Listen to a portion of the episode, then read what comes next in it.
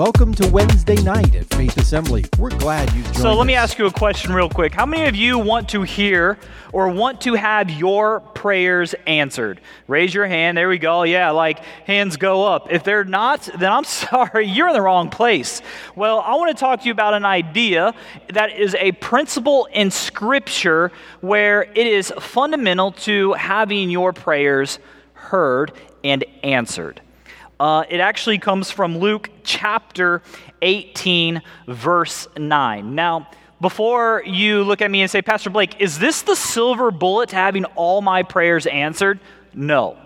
There's a lot of things that go on in the what we deem and what we see through Scripture in the, the spiritual realm, where people are on are, the angels and, and are at battle for us, hearing our prayers. God is at spiritual warfare for us. Apostle Paul talks about this numerous times.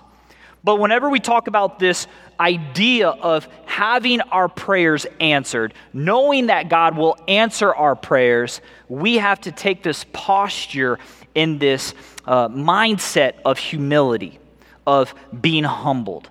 And we're going to see that when Jesus teaches us about prayer in Luke chapter 18. So if you want your prayers answered, know it's going to take some humility. Let's look at it. Join me, verses 18 or chapter 18, verses 9 through uh, verses 9 through 14 this evening. He also told this parable, this is Jesus, to some who trusted in themselves that they were righteous and treated others with contempt. So Jesus is talking to a Jewish audience who thinks they have it all together. Two men went up into a temple to pray, one a Pharisee and the other a tax collector.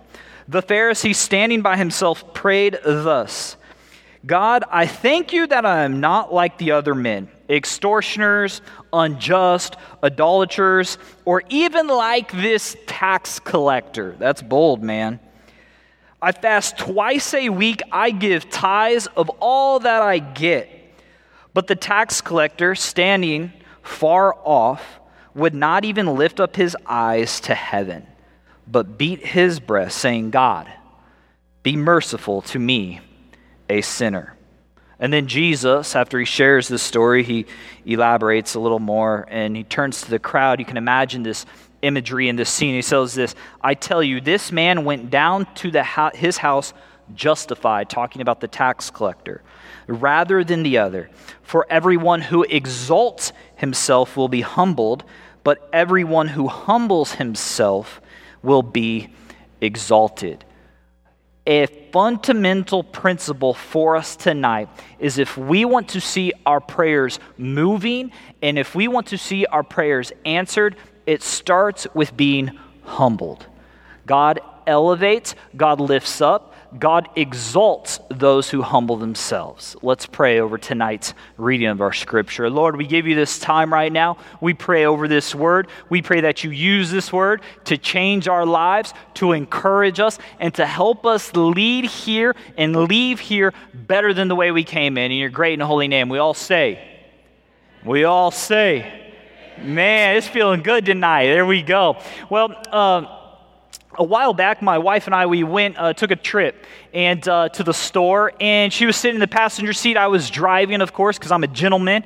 And I was uh, she was sitting there. She gets out. We park. We put it. In, you know, we put in. We get ready to go to the store. It was Target, just in case you were wondering. We go there a lot, uh, and I'm a chauffeur a lot. You know it's bad when Target's popping up on your phone of where your destination's going. And so she gets out of the car. She dings the door with like this pole. And I'm talking, I don't know how it was possible. She opened the door, the door flew open, she hits the pole. Now, as a caring husband, I said, Lady, what are you doing? Why? Are you paying attention to what's going on? Do you see the surroundings? And her, being very gracious, was like, I'm sorry. I just, you know, I go over there and I look at the door and I'm like, the door's perfectly fine. And I still am like, I'm heated. The whole Target trip, I'm heated. So we get back in the car, we go home after the Target run, picked up the errands. And then later that day, uh, we were working together at the time. I, uh, there's what we call a patch in our driver's seat. So I have this habit whenever I would have my keys, I'd put them on a Cincinnati Bengals lanyard because they're God's team. They're the best team. NFL kicks off this week. Let's go. And they're hanging out in my pocket. So the lanyards droop and the keys are in my pocket. So the key somehow positioned itself like this. If you're picking up my imagery, like it's kind of poking out of my pocket. I get into our brand new car, three months old, leather interior. I mean, to us, man, this Buick is awesome. Yeah, I'm 30 something and I have a Buick. Woo, Oh, yeah. And I sit down in our chair and I hear this pop. My key stabs our leather seats. We puncture a hole. I puncture a hole. Guess who's in the passenger seat? My wife. Instantly, I look over and I'm like, she's going to give me the lecture of a lifetime. She looks over and goes, Are you okay? I was like, Did you see what I did? I popped a hole in our brand new car. She goes, It's okay. I can patch it. Talk about one of the most humbling times of my life. That was a moment that I received this grace, this mercy, and experienced a humbleness. Anytime we approach a relationship with our Creator, God, it is that moment where we have to accept knowing that we need to live a life of humility and humbleness for Him to work and move in our life. Maybe you've been given an opportunity to be humbled, or maybe you have been humbled in some way, shape, or form there is this moment in our life where we have to accept and say, hey, if we want God to show up and show out in our life, humility is where it starts. You want God to answer a prayer in your life, we have to be humble and saying, God, we need you. So if you want your prayers heard, it begins with a humble approach. It begins with the right approach, which that leads us to point number one tonight. If you want your prayers heard, you have to have the right approach. Now we see two gentlemen in this story in verse 9 and 10. We see the Pharisee, and then we see the tax collector. Now, the Pharisee, he represents the home team. He represents this man who is self righteous, who is perfect, who is great, who, ha- who is smartest of the smarts. Because if you know anything about Pharisees, they had to memorize a good chunk of scripture to even excel through this Jewish schooling. So, whenever a mother would see a Pharisee walking through the town of Jerusalem, they would say, Hey, you want to be him when you grow up. Like they controlled, they had influence. A Pharisee was somebody everybody aspired to be, they had weight in the Jewish culture. And then you have the visiting team in this story that's the tax collector. Now, the tax collector is also known as a traitor. The tax collector had this um, almost uniqueness about them, this stigma about them. Whenever they walked through town, people didn't like tax collectors. The reason people didn't like tax collectors is because they worked on behalf of the enemy, the Roman Empire. The Roman Empire controlled and ruled the culture of that time. Israel was oppressed by Rome. And see, Rome would cut these deals with the tax collectors, and they would say this they would say, hey, if you give us 10%, we're, you just go to your citizens, and we need 10% from your people, let's say hypothetically. So they'd go get 10%. But then Rome would cut the deal with the tax collectors. We know it's a pretty challenging thing you have to go through. So if you want to say take charge 15%, we'll take the 10, you can keep the 5. So what happened is tax collectors would cheat their own people. So people didn't like them. People were frustrated with them. People thought they were swindlers. So, whenever a tax collector would go out in town, whenever a tax collector would be there, people would say, mm, they're evil, they're bad, we want to stay away. So, we see two drastic, different ends of the spectrum the Pharisee, the good guy, and then we see the tax collector, the bad guy. Now, in our humanity, everybody points and roots for the Pharisee. Now, we know the end of the story. So we're automatically saying, hey, let's go to the tax collector. But the audience is saying, hey, no, the Pharisee is where it's at. You do not want to be a tax collector. But here's the thing when we look at the tax collector and the Pharisee the Pharisee lived a comfortable life. The Pharisee could feel fine going into the temple. The Pharisee could uh, know that it's his home turf. He knew how to pray. He knew when he walked in the temple, people would be awestruck by who he was. People would say, Oh, that, that Pharisee, I mean, he's great. He has the most eloquent prayers. He is our guy, the home team. There was no challenge with the Pharisee perspective, there was no challenge in his approach. And then we have the tax collector. Now, it says right here in Scripture, uh, it says two men went to the temple. The tax collector went to the temple. The tax collector is like this individual who, the night before he came to church on a Saturday night, he was out all night at the club, living life large, still on the bender, and then comes to church at 9 a.m. That's the perspective, that's the way. So when the tax collector shows up to the temple, it is like he's a fish out of water. He doesn't know what to do. He doesn't know what to, to say.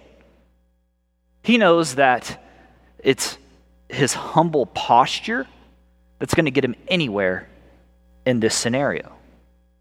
Pharisee, comfortable. Tax collector, not so much. See, what we see in this scripture is it's all about the right approach. The tax collector was willing to go to a place that he was uncomfortable, willing to look at his heart, willing to look at his mind, willing to say, hey, there's an issue here, and I'm going to show up right there. The Pharisee, not so much. There's this humbleness with the tax collector. That is what's bringing weight into his life. That's what allows him to be heard. Number two for us tonight is this when we talk about it is dependence. God hears our prayers of the humble, and he hears it when we have this posture of dependence. The Pharisee standing by himself prayed thus. I love that. The Pharisee standing by himself prayed thus. And in other words, the Pharisee was so self confident, self righteous, that he didn't need a team. He could just get up there and pray and say, you know what? I got it figured out. I'm good. And then he goes like this He says, God, I thank you I'm not like them the extortioners, the unjust, the adulterers, or even this tax collector. He says this publicly. See, it's contrary to Jesus' universal teaching.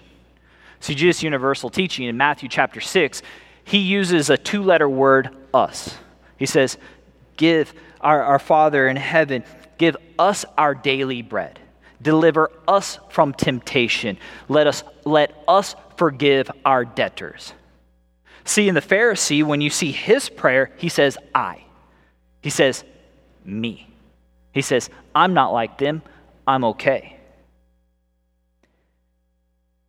In 1517, Martin Luther, he uh, is a great church reformer. He goes up to uh, the Castle Church of Wittenberg, Germany, and he nails his 95 Theses. Now, if you know anything about church history, Martin Luther was a huge, huge, huge player who gave us church as we know it, where it's a personal and intimate relationship that we can have with Jesus.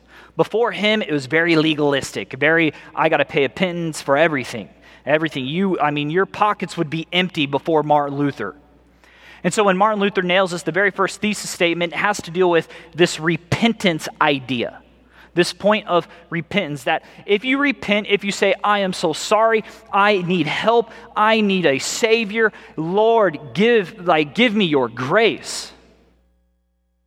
Then what we're doing, what Martin Luther teaches is that is progressing your character with Jesus. That you develop character with this idea of repentance. You develop your character, your knowledge, your relationship with Jesus and God by having a repentant heart. See what we uh, elaborate and what we talk about there is having a repentant heart means that we are contingent and dependent on God. Means you can't save yourself, I can't save you, only God can save you. A repentant heart. It's a dependence posture. Give us our daily bread. It's this idea of we are in desperate need of a Savior in our life, a dependent posture mindset. Number three for us, if you want your prayers heard, we need to then have recognition. And then on the other side of the fence, we see in verse 13, but the tax collector, this measly guy who's a scoundrel, standing far off, would not even lift his eyes to heaven, but he beat his breast as an oath, saying, God, be merciful to me, a sinner. See, the tax collector, unlike the Pharisee, recognized his position, recognized his dependence on God, recognized his need for that relationship. It's this recognition of who God is in our life, what God can do in our life. It's, God, I need you to help me through it. I need your Holy Spirit to move me from here to there. God, please, where are you? I am recognizing your greatness in my life. He does so, but and, he's honoring in this, in this posture of humility. He's like, I was the worst of the worst, but now, God, can, can you please just remove your wrath from me? Now, what's interesting about this tax collector, he's a money manager. He knew what he would have to deal. He would say, Okay, what can I pay? He knew he couldn't pay anything to be recognized by God, except understand that it was his humility that would save him. His humility that Jesus would give him favor. He recognized the relationship and the position of that. Number three, or number four for us tonight is this.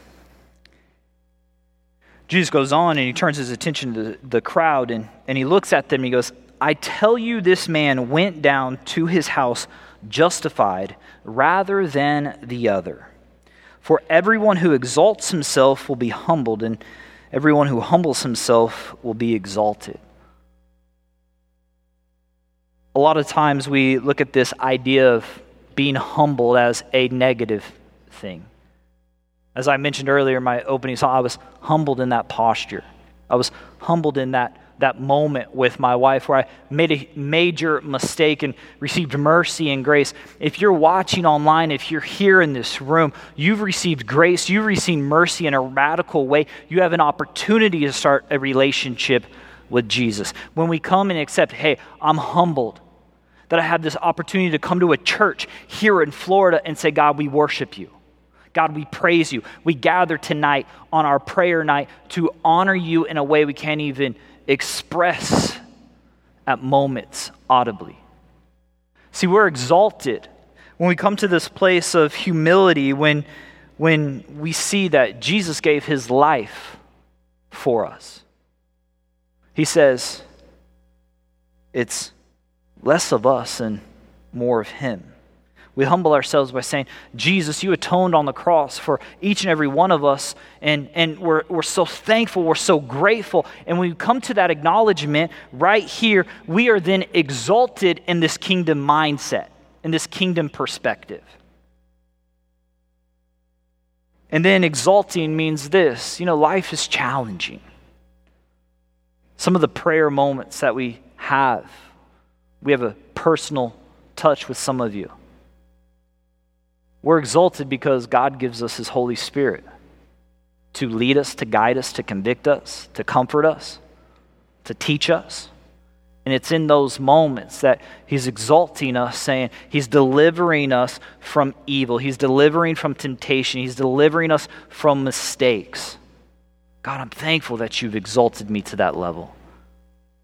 And then we see that Jesus also is highlighting that when it comes to this humbleness, there in 4 is also that we are exalted by his blessing. This tax collector, he was owed nothing. He knew that. It was this prayer of mercy. Lord, release and remove that wrath on my life. He's blessed. His eternity forever shaped, his eternity forever fixed. Tonight, as we close, we're going to sing a final song, and I want to encourage you. God hears the prayer of the humbled. You might have something going on in your heart, in your mind. So we don't want to be like the Pharisee and, and put on our church smile, or church clothes, and, and think everything's fine. We want to be like the tax collector and evaluate our heart. And when we lean into this prayer moment, know that when we humble ourselves, knowing that we need to recognize a Savior in our life, we need to recognize God's goodness in our life, when we need to depend on Him, when we need to say, Hey, Lord, I'm humbled before you. Move in my life, evaluate the issues of my life. Because I need my prayers answered. God goes to the fight for him. He's battling on our behalf. So, no matter where you're at, no matter what you're going through, we are praying for you as a church. We are praying for you that you live in a posture of humility because right now we have a lot of people that want to build their own brand or build their own identity, but we know that it's humility that brings us the win with Jesus. So let's pray this evening and then we'll enter into a time of worship and we'll conclude. And thank you again for being here because we do believe that prayer propels us forward, prayer pushes us into a different gear. Prayer is how Jesus has communion with his church. Lord, right now we give you this time and we worship you as we looked at your word.